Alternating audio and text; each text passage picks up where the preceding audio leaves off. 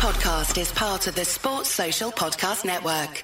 My brother-in-law died suddenly, and now my sister and her kids have to sell their home. That's why I told my husband we could not put off getting life insurance any longer. An agent offered us a 10-year, $500,000 policy for nearly $50 a month. Then we called SelectQuote. SelectQuote found us identical coverage for only $19 a month, a savings of $369 a year. Whether you need a $500,000 policy or a $5 million policy, SelectQuote could save you more than 50% on term life insurance. For your free quote, go to SelectQuote.com. SelectQuote.com. That's SelectQuote.com. SelectQuote. We shop, you save. Full details on example policies at SelectQuote.com/commercials.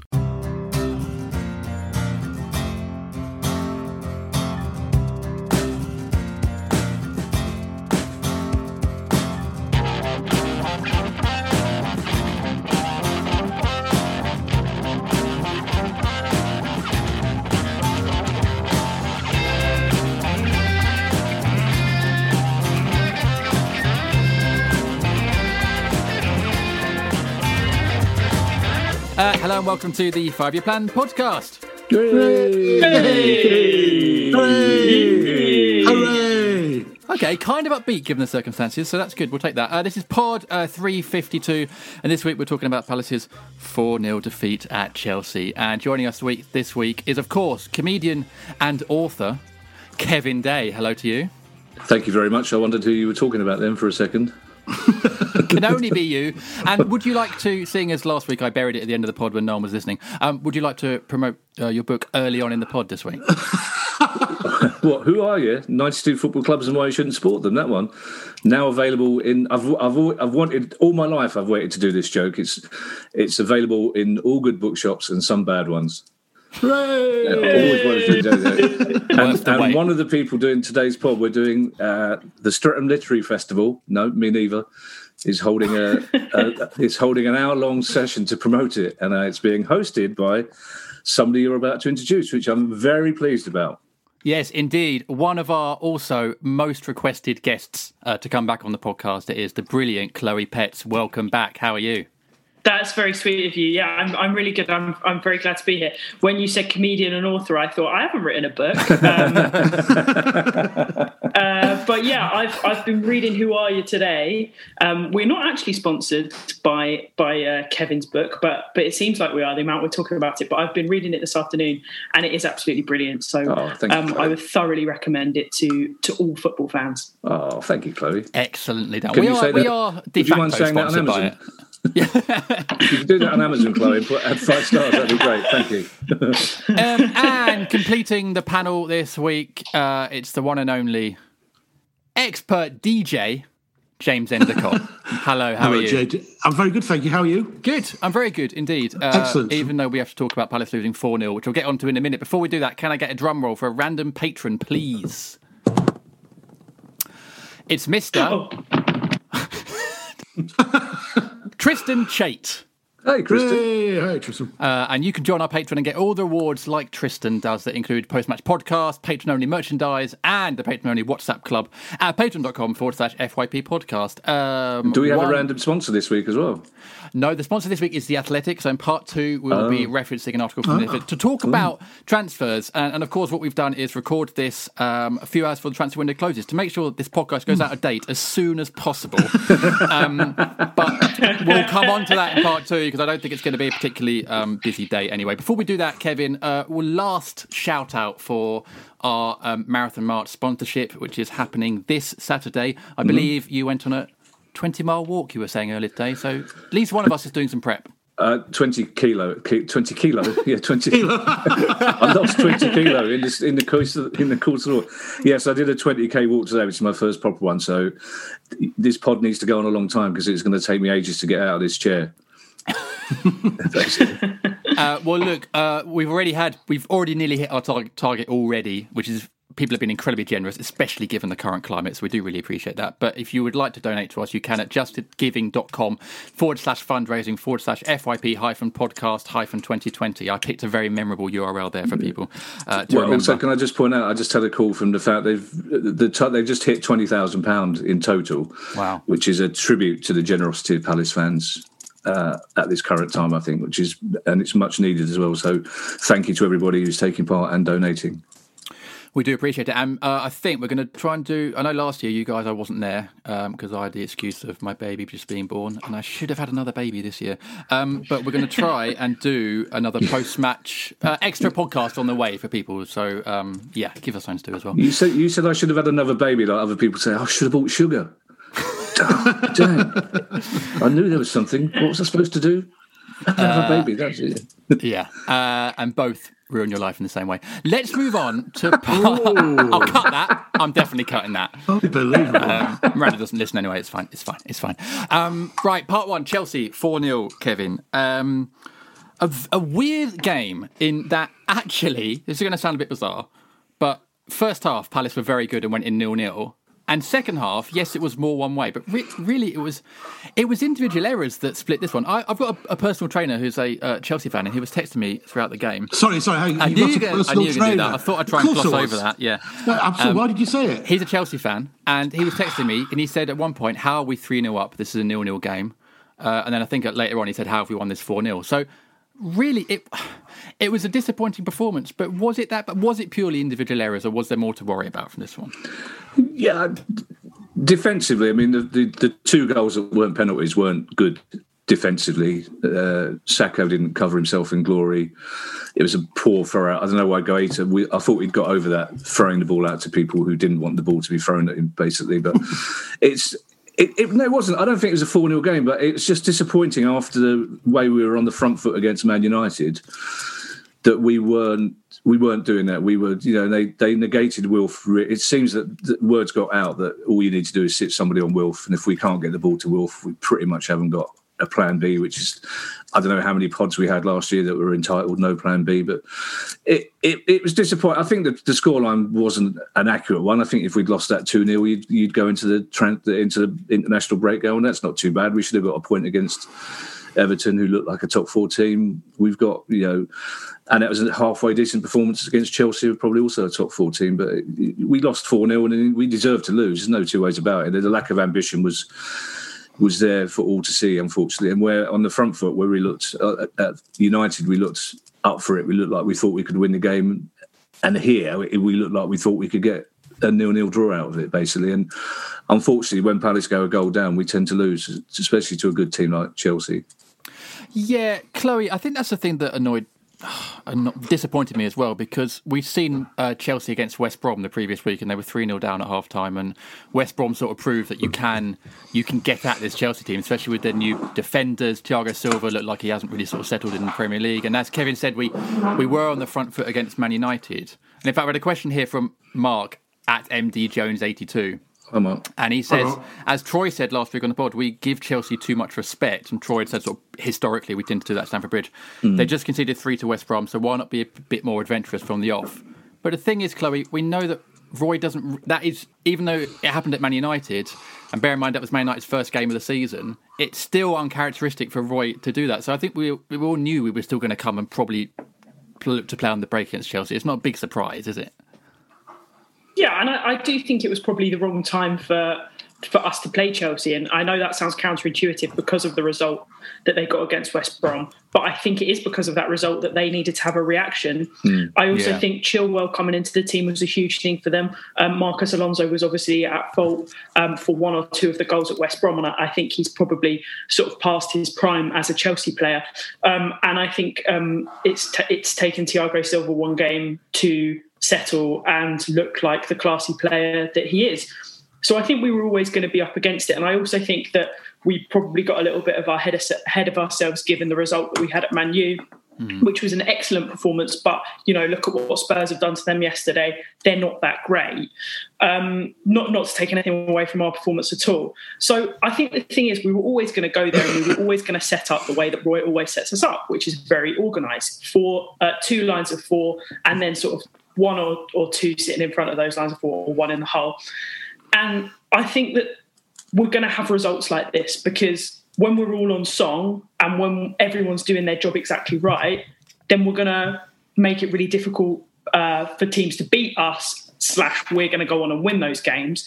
But equally, I think when individual error then occurs or we come up against, let's face it, brilliant players, and look how much money Chelsea have spent this year, there are going to be mistakes. And I think, as you say, it's a shame that we then rolled over and lost it 4-0 rather than kept it to 2-0. But I do think we're seeing in COVID times, with, you know, a very dense fixture list, teams are just kind of packing up and going, do you know what, we're probably not going to win this game. Let's take our foot off the pedal and save it for the next one. So I do think we are seeing these big scores. So I'm not too worried. I think it was a bit spineless, but we've shown enough in the first four games this season that I think we're going to be perfectly fine. Yeah, given the context, Enders, actually, of this weekend, and there have been so many mad results, it actually, weirdly, it's not even the third or fourth worst result of the weekend. And there's been we had a comment from Paul Baker, and he's put, I'd rather lose 4-0 to Chelsea than 7-2 to Villa, which I think is absolutely spot on. But just on that individual errors, obviously we know that Sakho was at fault for at least two, if not maybe three of the goals, certainly collectively of them. Yes. And Roy, what a surprise! Well, this is the thing. I know we talk about Sakho a lot. But the thing is, I've been bleating on this pod for about 2 years that Sakho is completely overrated. And I know people say, oh, but he's really good at taking the ball out of defence and passing. Every single game, there's at least one error, glaring error, which often leads to a goal. Not always. Yes, on Saturday, there were two, if not three. I'm tired of this. Oh, but Sakho's a genius. He's brilliant. No, he's a waste of space. Get him out of the team. I've had enough of Sakho. I've really had enough of this. People, no. Too many errors, too many mistakes, costing us games. Now, I'm not saying if he hadn't been playing, we wouldn't have lost the game. We probably would have done, but he certainly didn't help. He isn't leading the team. He's not leading that back four. He just looked like a rabbit in the headlights some of the times, and he's just kicking like he's on his flipping school playground. I'm sorry, I'm just got to get off my chest. I've had enough of Sakho. I've had enough for him for about 18 months. Fact. Got to go. So no more Sakho at the backhoe for you then? No more Sakho at the backhoe. Sack him, Sakho. Well, see, the worrying thing, Enders, as well is, because I've always been with you on this one, but in the Leicester game, remember at the end of last season, and the Chelsea game, he started making his mistakes in the box. Whereas before, his mistakes tended to be when he was trying to carry the ball out, and they tended to be sort of halfway between the box and the halfway line, and we kind of got away with them. But we're not, because they were basic errors as well. I mean, he's being out. They were really simple. He's being out jumped. Really the penalty, and Mitchell, you can forgive. You can forgive Mitchell because he's a kid. And also, he was really close to making that tackle. He shouldn't have tried to make that tackle, but he was really close to do it. Sakho doing that is unforgivable. I mean, it's totally unforgivable. He's supposed to be, like you say, he's supposed to be the leader of the team, and that was shocking. He's supposed to be one of our most experienced players, and I don't want to put the whole blame on Sakho because it was not a great performance, full stop. But I am going to point him out as an individual that needs his finger pointing at him because he gets away with it too many times. Too many times he's getting away with it. Fans, the club, give him too much time and too much space. I've had enough of it. It's too many mistakes. Too many. Did I say that enough times? Yeah. Or too many? Okay, look. I know, see you, bye. I've said my bit. I know how you guys love a stat, right? And you're going to absolutely love this one. But according to Premier League statistics, in the Palace team, Sakho has made the fifth. So he's fifth on the list for errors that have directly contributed to a goal. So he's not first, he's fifth. Now, the way they calculate that... Over what time period? I don't know. I'm going to say recent. I'm going to say last couple of years, maybe. I don't know. Right. But it can't be this season. So maybe last season. They calculate that as you lose the ball in front of goal, striker goes on and scores. And we know on Saturday, obviously, it's, as Adam says in the post-match pod, it's never one person's fault. It's nearly two or three errors, and that's what it was on Saturday. Sakho made a big error. The header wasn't cleared. I can't remember who didn't track Chilwell, but someone didn't track Chilwell. So it's a collective thing. Townsend. There you go. So it's a collective thing with these errors. Obviously, the Sakho one did not help, and if he puts his foot through it, that situation doesn't unfold in the box and we survive. So the stats don't necessarily back up that he makes a lot of errors. But the thing is, Chloe, he does seem to make a lot of high-profile errors, and some of them lead to goals and some of them don't. But they are errors that fans remember. And then when it leads to a goal on Saturday, it's more fuel for that fire. Where are you on the Sakho debate? Yeah, I mean, I don't think he should play at centre-half for us, like as a first choice, but I'd have him on the bench if need be. But yeah, it's one of them ones where like, I think it's the sort of the confidence that it engenders through the rest of the team probably leads to other players making errors because they're trying to account for the error that Sakho's going to make. You see it with like top, you know, goalkeepers like when De Gea's on song at Man U. You can see that the back four play so much better because they're not worried. So I think when you have sort of like this quite anarchic, worrying force in your back four or five, then it doesn't breed confidence throughout the rest of the team. And I think it has a real knock-on effect. So yeah, I don't understand how we're not going in for another centre-half this transfer window. I know we're going to talk about it later, but to me, the pairing of Sakho and Kouyaté, like, you look at it and we've got away with it for the first three games, really. And I just thought we were always due a bit of a drubbing once, you know, some decent forward players work them out. We have to get another centre-back. There's clearly an issue at centre-backs. We've got four really good centre-backs, supposedly. Sakho, Kelly, Cahill, Dan, Tompkins. So five really good centre-backs. Yeah. And with injuries and age or whatever, the only one that started every game is Kouyaté, who's not a centre-back. Who's done very well. But there's clearly an issue at centre-back that's got to be resolved. Something's wrong with the training that one or two or three of the centre-backs are always out. Tompkins looks like a long-term one. Yeah. Dan can't play two games running, even though he looked like good at the start.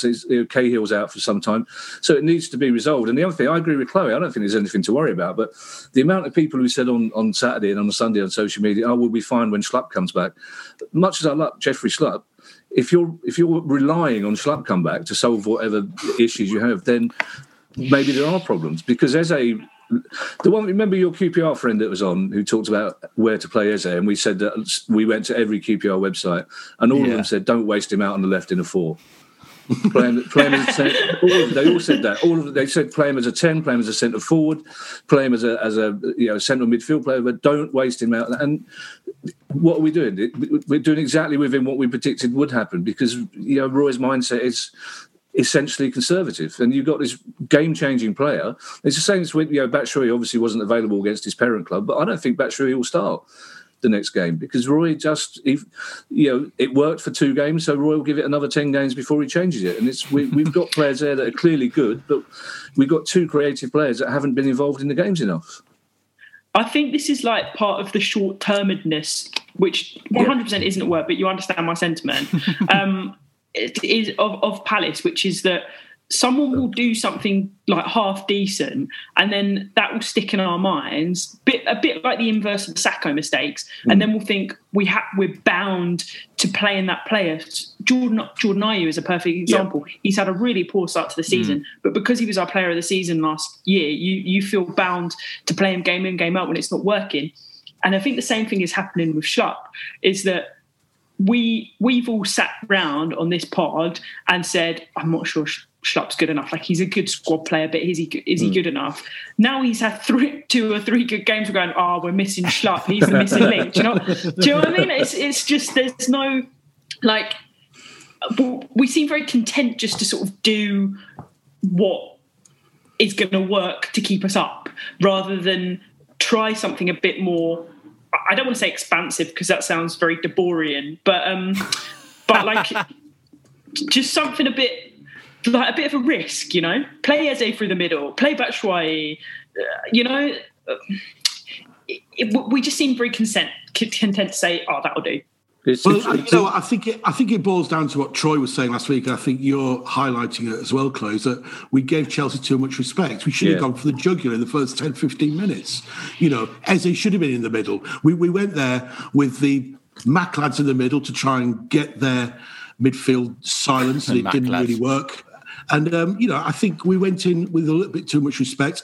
We weren't firing on all cylinders, but it's that thing. And once you lose, don't get the momentum going straight away, especially with a team like Palace, it's hard to get it. Yes, we did have quite a good first half, but it was a pretty boring first half, let's be honest. There weren't many chances for either team. Yes, we were quite solid at the back, but they weren't really pushing at us in the first half. They just came out in the second half thinking, this is a lot for the taking. And they did it. Well, they did change things at half-time. Lampard did admit that they went for it at half-time. So maybe they saw, as you say, they saw a chance to get past us. But, of course they did. That attitude that Chloe talks about, that'll do, is that we at the end of the Villa game last night, which Ali watched with us because it was astonishing. She just wanted to be part of history. But they showed the league table at the end of it. She went, there you go, 12th, your favourite position. Fine. And it's kind of like, fine, we'll take that now. Great. If you offer us 12th, we'll take that. Great. One or two interesting wins, that'd be fine. But in the grand scheme of our history, it's not bad. Yeah, no, I'll take it. I'll take it happily. I will take it. Yeah. Yeah, but I'm happy with that. But I do think we could get there in a more exciting way than playing. Yeah. Joel Nayu. Play Batshuayi and Eze where he wants to play, and it will just be a lot more fun, a funner journey to 12th. Yeah. Well, apparently with Eze, Eze has been told when he signed, because he did that whole thing when he signed, say, I've been given the position I want to play. I'm really happy with where the club see me, and that is this position apparently. The Ruben, they've sold it to him as the Ruben Loftus-Cheek position that he played a few years ago, and apparently he's quite happy to do that because he's given license to drift. Obviously against Chelsea there wasn't the opportunity to do it, but he has been given license to drift off into the middle and cause havoc, but it's not. He's not going to be a number 10 for us. It's just not going to happen. He's going to play out JD, how many new young players at a club in their first press conference are going to go, hang on a second, I don't want to play here. What's my agent doing? I just don't. Doesn't have to mention it though. Doesn't have to mention it. I don't necessarily buy into it. It's like when Roy keeps saying that Max Meyer says his favourite position is left side of a defensive midfield. I'm not entirely sure I believe it, and the fact is, no. Max's best position is holding Luca's hand on the way out. Well, that's the mascot. It's essentially, if that's the case, then why have we bought? I don't see why we've spent a lot of money on the player that everyone said was the player of the Championship last season. Him and Watkins were the two players that everyone picked out, and everyone said Eze was the most creative player in the Championship. So why, there's something wrong with our recruitment policy then. If we've bought a player who's content to play in a position he hasn't played for QPR in, and when he has, it's been his least effective performances. I don't get that. No, okay. Well, would you like, speaking of recruitment, shall we take a break and then talk about Palace's transfer activity or deadline day activity / lack thereof with the help of The Athletic? So let's take a quick break and we'll be back after this.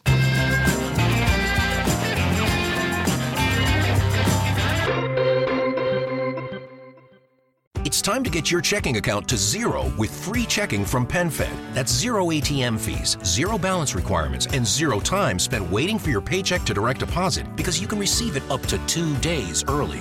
Open your account with just $25 and see how big zero can be. Apply online today at PenFed.org/free checking. Early direct deposit eligibility may vary between pay periods and timing of payers' funding. To receive any advertised product, you must become a member of PenFed, insured by NCUA. PenFed's got great rates for everyone.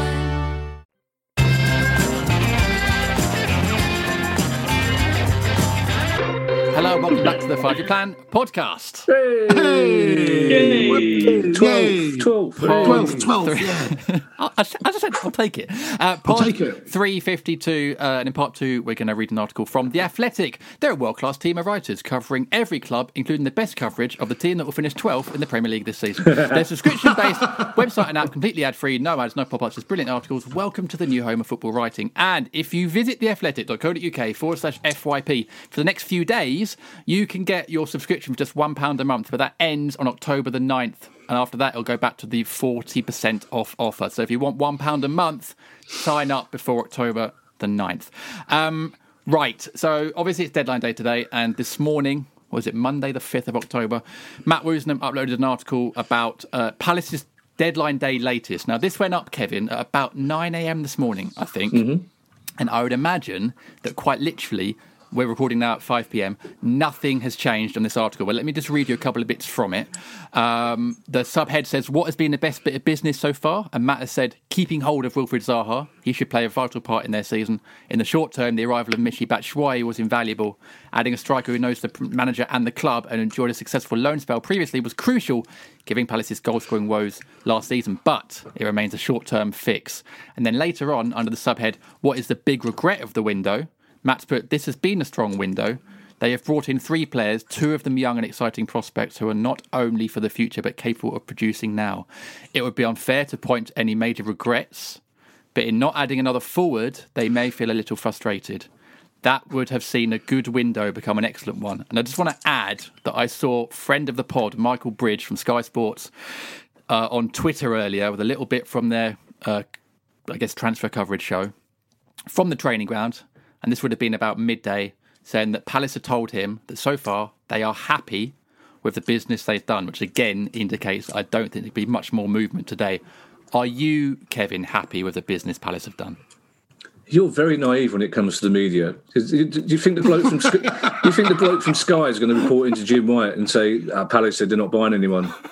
You're dropping a lot of truth bombs on me today, aren't you? Yeah, can I come back to the studio? It's nothing. Seriously, it's getting a bit chilly out here. They're not buying anyone. They've said they're not buying anyone until next year.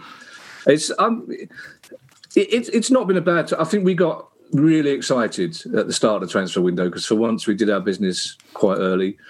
Yeah, Ferguson's a really good prospect, but we've bought an injured player, which doesn't bode well for the future. I mean, he failed his medical when we tried to get him last time, and he came in injured, and there's no word of when he starts. Batshuayi's great when he plays.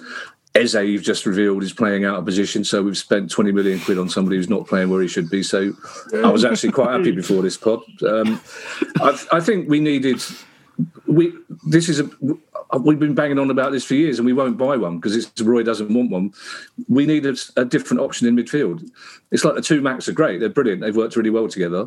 But because they've worked really well together in the first 2-3 games, as Chloe says, that will be the starting lineup for the next 10 games until we decide they're both rubbish.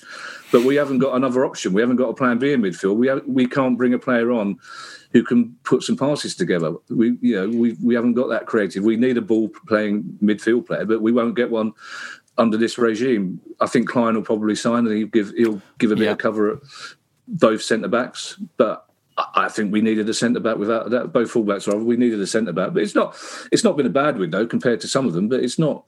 I think we all expected a little bit... more. I think right back when the season started, we were thinking, we'll get Benrahma, we'll get Ollie Watkins. It's going to be the best transfer window ever. It's kind of gone, it's fine. It's not a bad one. It's decent, and we got the players signed early, which is one thing. But I suspect we'll be at the bottom of Jim White's list tonight on the. By the way, Palace signed Nathaniel Clyne on a free transfer. Yeah, great. Crack open the bubbly. We have, Kevin makes a good point there, Chloe. We did, unusually for Palace actually, we did really good business early doors in the transfer window, which we don't tend to do. Were we, how do I phrase this? How do I phrase this? Was it a bit, how do I phrase this? I don't know. I don't know what you're trying to phrase. Were we treated to a bit, did it raise our expectations? There you go. Got there in the end. I think it's the opposite. I think that we're so used to coming to this deadline day and getting all of our treats at once that aren't really treats, They're just sort of like, oh, something's happened, great. But it's like when you buy a new phone and then you look at your phone like every 5 minutes. After 2 weeks, you're not excited about your new phone. So I feel like I was really excited a couple of weeks ago, 3 weeks ago, 4 weeks ago, because we'd done business. I think it's probably just new to us that we've done business early on in the transfer window. My hope is that we will continue having transfer windows like this, where we spend the money that we have on building a young team, so that there's a bit more sort of long-term joined-up thinking. In terms of what I wish we got today, I wish we get a central defender. I would love a ball-playing midfielder, but I know that that's not going to happen. And I would have loved Benrahma. But we can still get him in the next couple of weeks because the domestic transfer window is open. And I wouldn't be surprised if that that happened and went through, because I think he looks really, really good. But yeah, I'm a bit gutted about centre-half. That's my main one, because yeah, if you look at the centre-halves we've got over the past couple of seasons, it has just been like plastering over cracks and just making do and mending. And I think that we'll be okay for this season, but I think if we don't address that very soon, next season we could be really in trouble. I want to get Benrahma in just so I can hear him say at his first press conference, "No, I've always wanted to play centre-back. I'm delighted." This is what I agree with Roy. I'll play centre-back. Well, I think there are rumours we're going to get this young German defender, Bela Kotchap, I think, who we've been linked with for a while. So that would definitely tie in, Chloe, to sort of getting these more younger for the future centre-backs. Because you're right. I mean, we do have decent options at centre-back, and any of those four or five are a decent combo, but as you say, they are getting older and the injuries are stacking up, so hopefully Palace are moving towards that. Are we looking at him in January, Bela Kotchap? I don't know. Possibly. I know that we've also been linked with Flynn Downs, the Ipswich midfielder, but I think he picked up quite a nasty injury at the weekend, so that might end up being January. But it does sound enders, doesn't it? That they are, with Eze, with Ferguson, possibly with Flynn Downs and this Bela Kotchap. Palace are starting to evolve a bit in terms of their recruitment and move towards the younger, players. I totally agree, and I think it's been one of the best windows for a long time, and the excitement when Eze arrived, you can't forget that, and he is an exciting prospect. He was played out of position, but hopefully that'll soon get sorted. I think it was a good transfer window. Yes, we need a central defender. Yes, we need a creative midfielder. It'll come, probably not in this transfer window because it's only about 4 or 5 hours to go, but hopefully the next one. But I'm happy with the transfer window. Look, the first 3 games this season, we've been playing really well. We've been playing really well. We've had some great results. We had a bit of a blip on Saturday.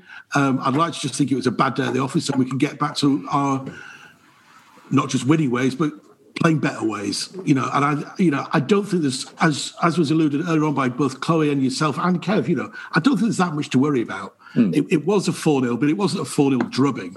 We were in the game for most of it, and it was down to individuals. I think this transfer window has been absolutely fine. I don't think we need to worry about it. I think we've got the basis of a good squad. We've got a little bit more depth now on the bench. Not as much as we'd like, but you're never going to have as much as you like. We've got a lot better than we have had.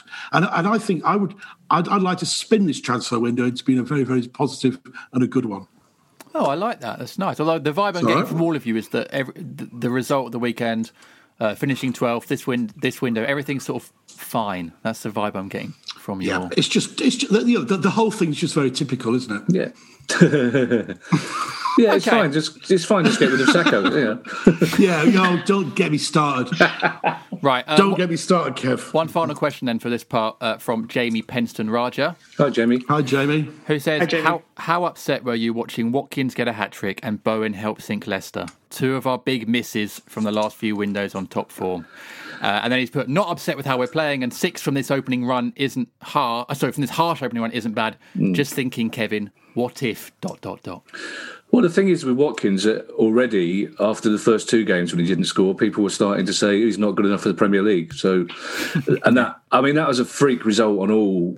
I still can't quite get over that. I mean, they could have scored 12 as well, as the other thing, and then 4 of the goals they did score were massive deflections. So I don't think Villa fans should get carried away off that result. And you don't know, do you? Watkins may have come into us and not suited our system completely. We were obviously looking at him, from what I understand, but clearly we decided to spend the money elsewhere, and I think if Batshuayi starts, as he should do ahead of Ayew, he will score as many goals as Watkins does this season, but he has to start, and he needs somebody to play the ball to him in clever ways.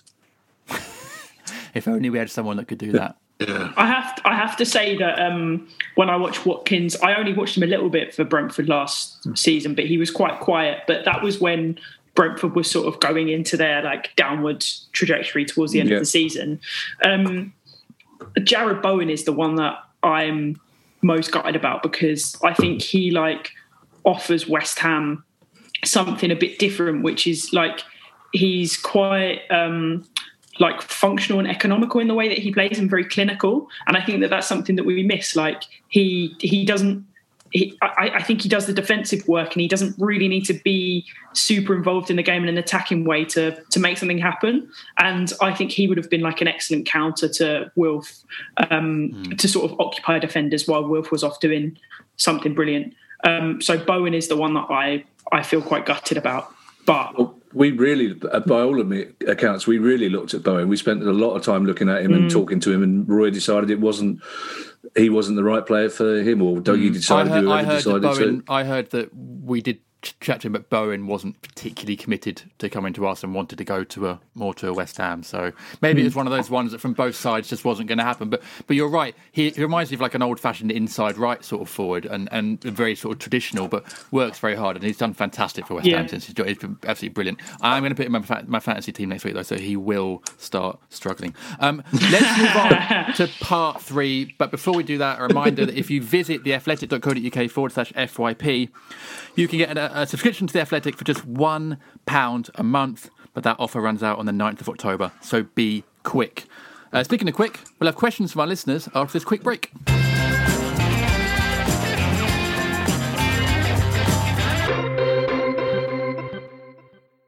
It's time to get your checking account to zero with free checking from PenFed. That's zero ATM fees, zero balance requirements, and zero time spent waiting for your paycheck to direct deposit, because you can receive it up to 2 days early.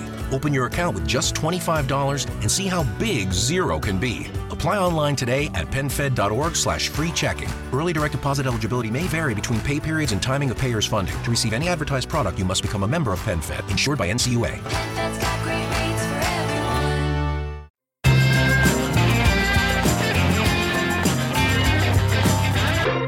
Welcome back to the 5-Year Plan podcast. I went for a different delivery. Not sure it worked. Part three is questions from our listeners. As you can imagine, we've got loads of questions, so we'll try our best to get through as many as possible. This first one comes from One More Point Fanzine, a.k.a. Chris Lehman, the editor of One More Point Fanzine. Hey, Chris. But he's put the date, 1993 to 2003, so there you go. And it was the precursor to FYP, so a very important fanzine. Great fanzine. And a great book as well. Can I mention other books, Kevin? I'm going to do it. A great book as well that he's written as well. But make sure you buy Kevin's first and then buy Chris's, or both at the same time, whatever. Right, he's put, now that Palace have lost 2 in a row, has @KevinHunterDay got his relegation calculator grid drawn out in readiness for the inevitable Palace hover? It's a bit early for that, Kevin, isn't it? Even for you, it's never too early, really. Well, you know me. It's the first Christmas starts on the 1st of October, as far as I'm concerned. So it's never too early. I generally don't think. I said before, our performance against Everton merited a point at least. I don't think there's any doubt about that. And Everton looked like team who finally could break into the top four. They look a really useful team. So I don't think there is a problem. I think there are more better teams in the Premier League this year than there have been. But also, I think there are 2 teams that are definitely going down for the first time. We've lost Jade. Oh, he's back. Oh, sorry. Yeah, carry on. I don't. Thank you. I will. It was just, I think the reason the Chelsea result was so disappointing is because we had started the season so well. I mean, in seasons gone by, when we lost 4-0 to Chelsea, we just go, yeah, of course we did. But this season, I think we all had a little bit of expectation that we would go there and possibly do something. So that made it more disappointing than we probably would have done in previous. I've got no worries. I think Fulham and West Brom are probably going to really struggle. I think some of the traditional teams, you know, Burnley's luck was always going to run out in the end, and as I'm sure people will say about Palace. But I think, like we said about the transfer window, it's not disastrous. I wish Brighton wasn't our next game, to be perfectly honest. But I've got no particular fears, I have to say. Sheffield United as well seem to be having a bit of a second season syndrome. What's the earliest that your bit of paper has ever come out? October. Oh, it is October, yeah. Yes. Oh, dear. Okay.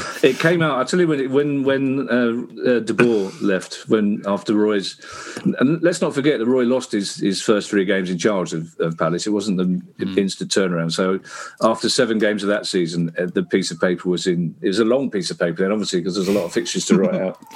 Our De Boerian Our Deboryan period, as Chloe put it. That was a great phrase, wasn't it? Great way to describe it, Deboryan. I will feed you in a minute. Get money to feed you. Okay. Sorry, the cat's nagging me. I'm sorry. It's right. That cat, there she is. Say hello to JD. You love JD. Hello. Yeah, not interested in me. No. That's fine. I'm used to that. Right, I've got a question here from Son A. Hi, Son. Hi, Son A. And hi, Son A. They say, I'm going to put this one to Chloe. They say, looking at the Everton game, do you think Palace sometimes play too honestly? Chelsea were at it too. Every time we went on the counter doing cheeky little fouls, do we need to start practicing the dark arts? No, well, yeah, in that regard. But if you look at our game plan, we're the opposite. If you look at our game plan against Chelsea, all it was get your body between ball and man and then fall over. I've said this time and time before. This is all IU does. Wilf was doing it. We're so good at the dark arts. I wouldn't worry about that. You could see how frustrated Chelsea were getting up with us because players were just falling over and making the most of it. And I think it reminded me a bit of when I would watch England play sort of in the mid to late noughties. Like, we would get so frustrated because, teams that we would play would just fall over and draw the foul, like off Peter Crouch or something. And we were doing exactly the same. So I think it's one of those things where we're just like partial. We only see like our team side of it, but we were definitely like drawing those fouls. Yeah, and McCarthy and MacArthur are definitely adept at the dark arts. Yeah, we know what we're doing. Look at like we said this about Luka. Like, how has Luka not been sent off so many? The amount where he just comes in and just clatters through someone, he gets away with it big time. I take on board the point that maybe we need to be like a bit more cynical and foul in their half, but I think we're all right. I think we're quite a professional Premier League team in that regard now. Wow, not heard Palace referred to in that regard, possibly ever, I think. So that's... But Enders, obviously, Wilf gets his customary kicks. Eze was taking a lot on Saturday. In a way, it's a compliment, isn't it, from other teams that they want to tackle or target our sort of flair players like that? It is a compliment, but it only really works if the player that's being fouled does something to stop it happening. You often hear from these great players, they love getting fouled and stuff because it raises their game. Unfortunately, it didn't on Saturday. I think Wilf was quite quiet, and Eze looked a little bit out of his depth actually. He didn't really. He looked a little bit out of his depth. I know he did all right, but it wasn't quite with the pace. I don't know. Just he needs to be a little bit quicker. I think the game was a little bit quick for him in the second half, just a little bit. But just going back to the cynical thing. I think we could be.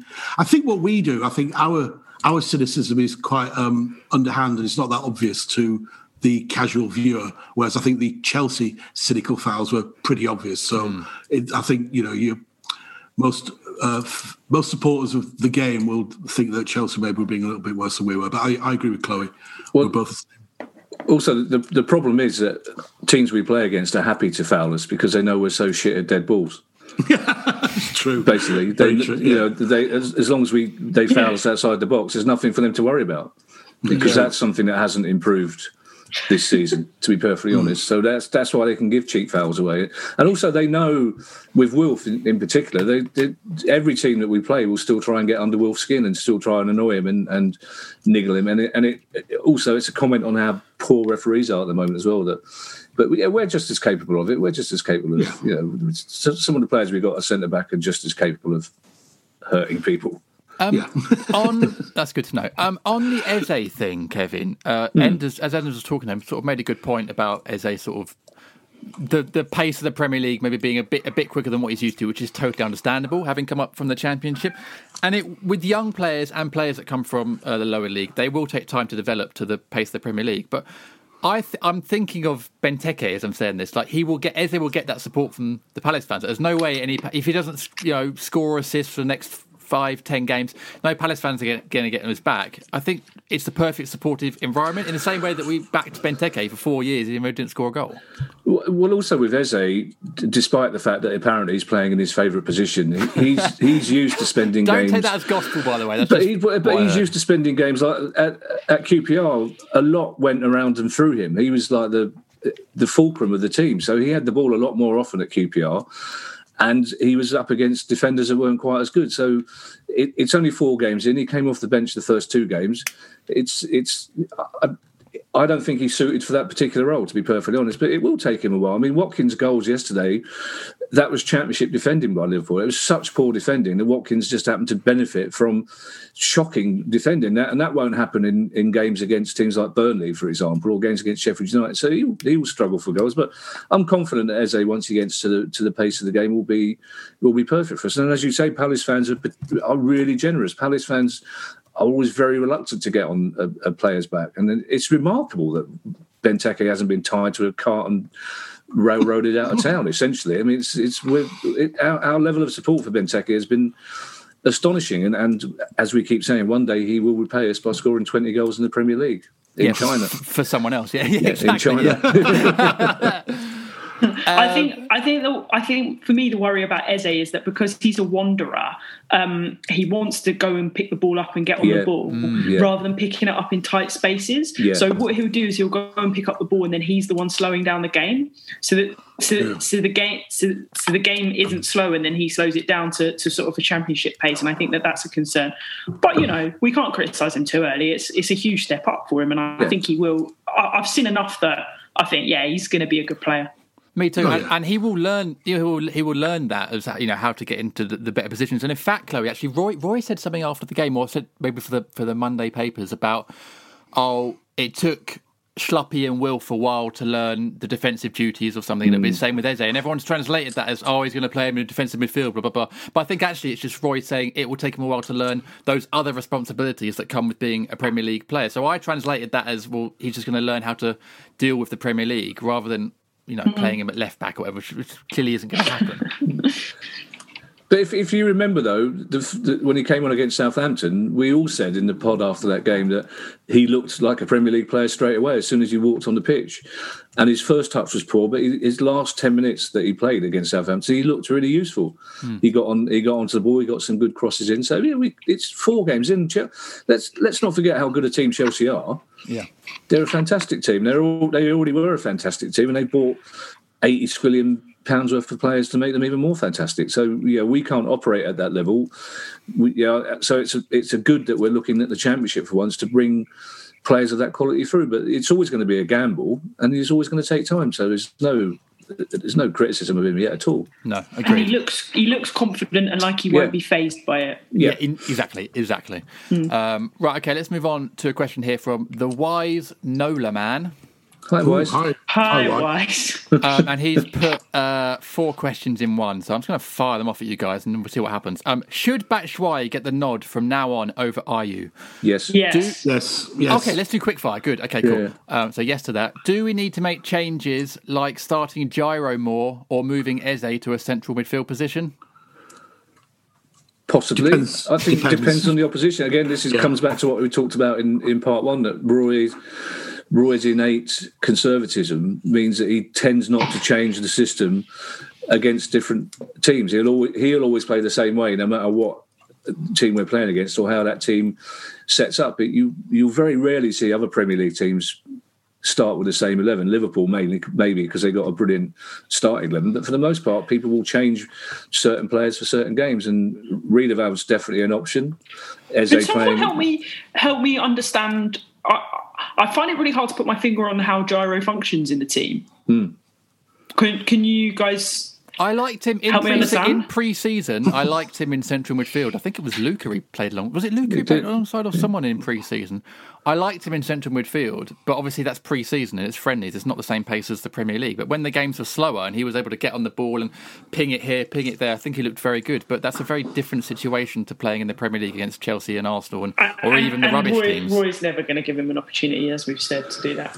No, probably not, but it would be nice. But yeah, it seemed like halfway through last season, Roy was suddenly told by somebody that we had this guy called Jaïro Riedewald who played for Ajax in the Champions League and was really good. And Roy went, oh, what, that little fella? I remember because he came in and played left back and he looked like he was floundering a little bit. Mm. But he's, I mean, the guy's a top-class international defensive midfield player. He can play centre-back as well. So he's got to be an option. But it comes back to what we're saying, because the two Macs worked well in 3 games, then they will get another 10 games before it. So it's as simple as that. And there are other, you know, if you're playing a team that packs the midfield, we need to do the same thing. Yeah. If you're playing a team that plays wing-backs, we need to respond to that. So, you know, Jairo's got to be an option. Luka's got to be an option. But I think Roy sets his mind on something, and that's it. He's like a tanker at sea. It takes him 2 or 3 months to turn around. Essentially, but Riedewald. But I don't think we've ever played. Roy's one of those. He'll probably say Riedewald doesn't know his best position, but I'm sure Riedewald does. But he's a quality player. But he's in danger of being the sort of defensive version of Max Meyer that we never see the best of him. You know, I do like him in midfield. I think he can affect the game more there than left back. But as you say, Roy likes his teams, and to be fair to Roy, it's worked for him for 35, 40 years of management at the very top, so he must be, you know, doing something right. Yeah. But who knows with Jaïro? He seems to be one of these players that suddenly pops up. Oh, Jairo's on the bench. Oh, Jairo's starting, and never seems to let us down. So we'll see. Let's move on to another player who definitely hasn't let us down, Enders, since he's played, and that is Tyrick Mitchell, who's been fantastic. At Brendan_Walsh1. Hi, Brendan. Hi, one. Has said... Well, to the final 2 questions from the quickfire. You stopped after 2. There was 1 more. Sorry. I'm sorry, the wise Nola man. I completely cut you off there. There was 1 more, and I do want a quick fire question answer from all of you for this one. Will Scott Banks or Pierrick get a chance to start under Roy? No. And there we go. Right, let's move on to the next question from Brendan Walsh. I'll go to Enders for this one. Will Roy rush PVA back to take Mitchell out of the firing line for a while? I wouldn't say he's in the firing line. I wouldn't say he's in the firing line at all. I think he's been equipping himself extremely well so far. Apart from that naive mistake at the weekend, which led to a penalty, which, you know, I'm not going to point the finger too much at him. It was a mistake, and he'll learn from that. He won't have slept that night. I don't think he's been the firing line. I think he's been mature beyond his age, and I think PVA is going to have maybe a bit of a problem getting back in the team, and I think it's good to have that that tussle for places. I disagree with Enders here. I think as soon as PVA's fit, he'll put him back. Yeah, I think he'll put him back, but I don't think he'll rush him. No, true. Okay, he doesn't. He doesn't have to, because I agree. Mitchell's been really good, but Roy will always revert to what he knows best, and Roy will always trust an older, experienced player over a young player. I mean, I'm not entirely sure how young players are supposed to get that experience when Roy will always trust. But you can like JD says, it's worked for him, and most managers would you know, we've had plenty of managers in the past like Pulis and Warnock who will play experienced players before youngsters. But it's nice to know that Mitchell is good enough for the Premier League, and he's there as an option on the bench should anything else happen. I think it'd be a shame, and again, this comes back to Roy's conservatism. It'll be a shame if, you know, PVA comes back as Ferguson's fit, so suddenly we'll get the experience on one side and then the young player will be on the right-hand side, because it's hard to imagine that Roy would take a risk on both fullbacks being young and inexperienced, to be perfectly honest. And that's why I think Clyne coming in would be useful. I mean, that's a perfect... Roy sign. And in fact, if anyone needs to come out the foreign, it's probably Wardy, who's still perfectly competent, but the pace of the Premier League is getting to him, and it's noticeable how Chelsea tried to isolate him on Saturday. Yeah, I do have a question about Wardy that I want to come to. Oh, sorry, Clay. Yeah, I just wanted to say on the Tyrick Mitchell front, like, I think the best thing that has happened in regards to Tyrick Mitchell is that we haven't been speaking about him. Because he's just come in and been really functional and like settled into the team. And please don't quote me on this, but I seem to remember Wan-Bissaka making quite like an early mistake in his Palace career, and like that's absolutely fine. You'd expect it, and it hasn't cost us the game. We were going to lose it quite convincingly anyway. But I think, like, with Wan-Bissaka, we really noticed him really early, and that's because he was doing quite remarkable stuff. And I've always said it's because he was having to use his long spider legs to atone for mistakes that he'd made, because he was having to, like, run and get back and make a crunching tackle. Whereas you're not really seeing anything like that from Mitchell. And I really like that he's got the confidence to get up the pitch and join up and link the attack. But I do think we do miss PVA in regards to sort of like attacking. He offers like a very fast overlap when we're attacking. Yeah, and I mean, and Mitchell hasn't made any horrendous errors, just a couple of sort of naive errors that a young player will. But also it's how they react to it. You know, if Mitchell then makes these errors for the next 10 games, but then that's a player not learning. But I suspect he won't. You almost have to make these errors to learn from them at this level to then hopefully improve. But I've got every confidence he will, because he's shown so far that he can do that. I imagine as well that Aaron Wan-Bissaka really wishes he was at Palace at the moment, because Palace fans will forgive Mitchell. We forgive our players full stop for the most part, but of course we'll forgive Mitchell mistakes. As Ender says, he won't have slept on Saturday night, but that was a player trying to do the right thing, and he nearly got away with it. Whereas Wan-Bissaka's at a club now where every single move is scrutinised by billions of people across the world, and he's playing in an awful defence. So he looks like he's gone backwards in terms of his abilities and his confidence. And whereas this time last season we were talking about him as an England player, he doesn't look anything like that at the moment. Well, for me, he's not like a symptom of that awful defence. He's a cause of that awful defence. I don't think he's good enough to be a Man U player. He's got rushed into something because there was loads of hype around him, and Man U, there was loads of hype around how bad Man U's defence were, so they felt like they needed to make like a high-profile signing who was young. And I think in a couple of years it could be the Luke Shaw effect. It could be the Luke Shaw effect where we're all just looking at him going, he's not good enough. I think that's the same with the whole... come back to Palace. I think that's the same with the whole Man United defence. Not certain to Man United podcast, but I think that's the same with the whole Man United defence. None of them are good enough to play for Man United. I mean, Harry Maguire literally moved Luke Shaw out the way when he was trying to clear a ball that we got. It was Sunday League defending. Anyway, look, let's move on. We did have a question last week about Joel Ward that I didn't get round to, from Andy Hill 6006. Week, Kevin, was Joel's 250th game for Palace. And obviously the handball with Everton was the talking point. And so Andy put, ignoring the obvious, which was the ridiculous penalty, reflecting on Joel's 250th game, is he the best value signing Palace have ever made? It's got to be one of them. I think probably even Joel Ward is surprised that he's still playing in the Premier League for Palace, to be perfectly honest. And I think most Palace fans, he's been a brilliant servant for us, but from 2 or 3 seasons ago, most Palace fans have been saying, well, Wardy will move on and we'll get another right back in. And he's never let us down. But at the same, he's a competent professional Premier League footballer. But he's a classic example of what Chloe described as a that or do syndrome, basically. And it's good if we get Clyne, that'll be some competition for him. And the fact is that Wardy basically has to start every game because he's got no backup at the moment, but also he's in that situation where in the back of his head he probably knows that as soon as Ferguson's fit, Wardy will be back on the bench. So I think he's certainly never let us down. There's always been that discrepancy between PVA going forward on one side and Wardy not going forward on another, but he's still a good defender. But the trouble is that fullbacks need to be more than defenders, as Gary Neville says every single time he's on telly, that the fullback position is probably the one that's changed the most in modern football. And the fullback's a supplementary striker now, and we don't get that from Wardy. He defends very well, but that's it. 20 years ago, that would be brilliant, but not anymore. And he's never done great. That really. He's never been an overlapping. No. Second striker, but Chloe, he has been fantastic for us, and I put him sort of in the Martin Kelly camp as well, as a player that's like always reliable, will do a job, never seems to moan, will play various positions, seems to love playing for Palace. And I think whenever he leaves, and whenever I assume he'll get a testimonial because he's not far off that, but he'll leave with the best wishes of Palace fans, and probably in the bracket of Palace legend. I think we're underplaying this. I love him with all my heart. I think he's an absolutely fantastic man.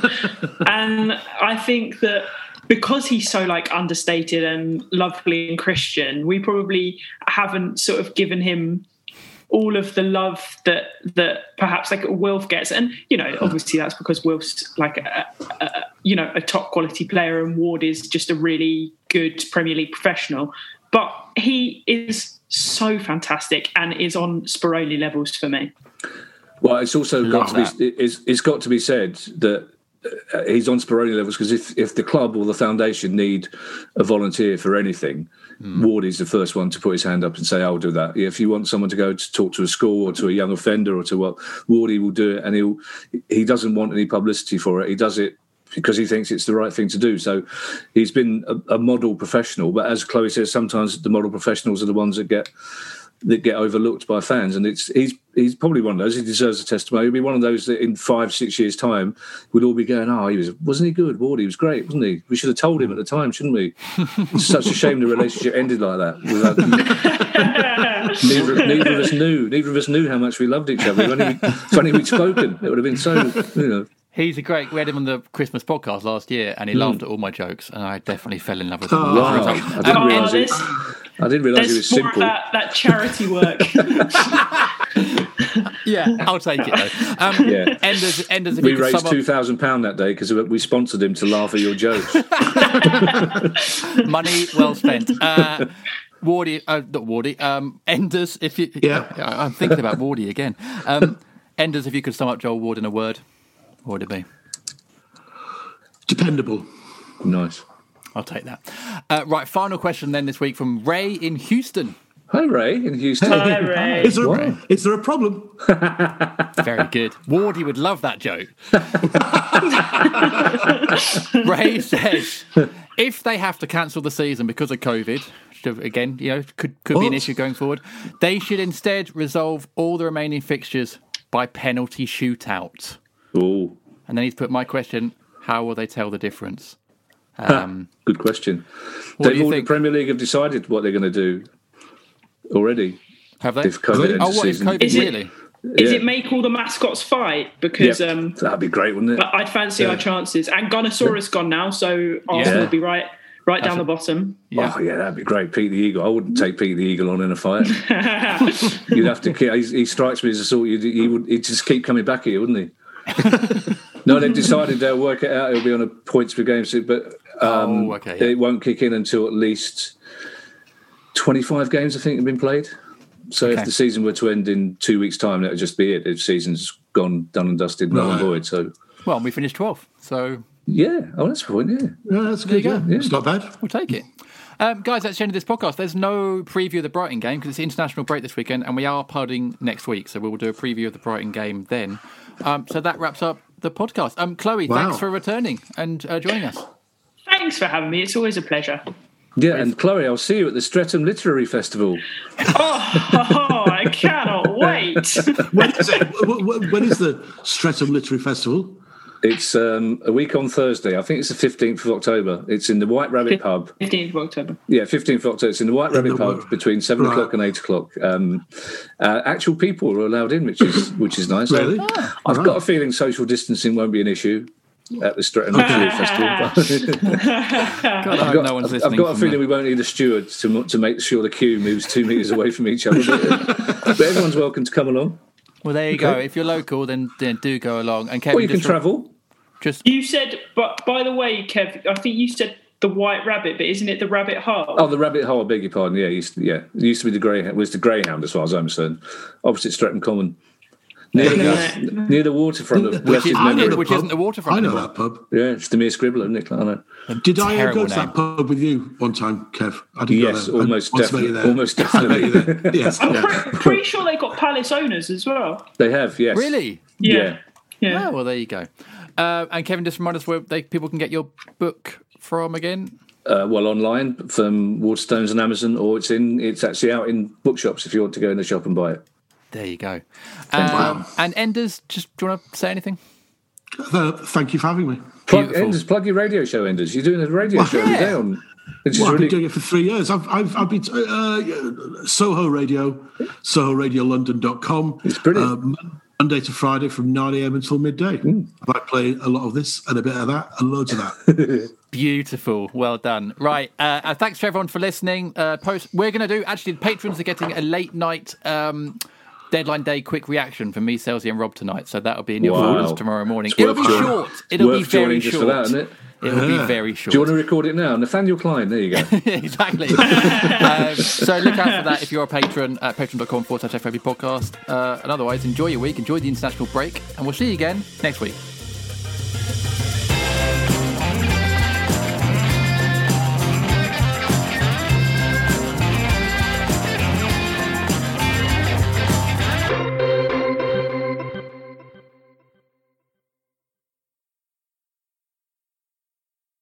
It's time to get your checking account to zero with free checking from PenFed. That's zero ATM fees, zero balance requirements, and zero time spent waiting for your paycheck to direct deposit because you can receive it up to 2 days early. Open your account with just $25 and see how big zero can be. Apply online today at PenFed.org/free checking. Early direct deposit eligibility may vary between pay periods and timing of payer's funding. To receive any advertised product, you must become a member of PenFed, insured by NCUA. PenFed's got great rates for everyone. Sports Social Podcast Network.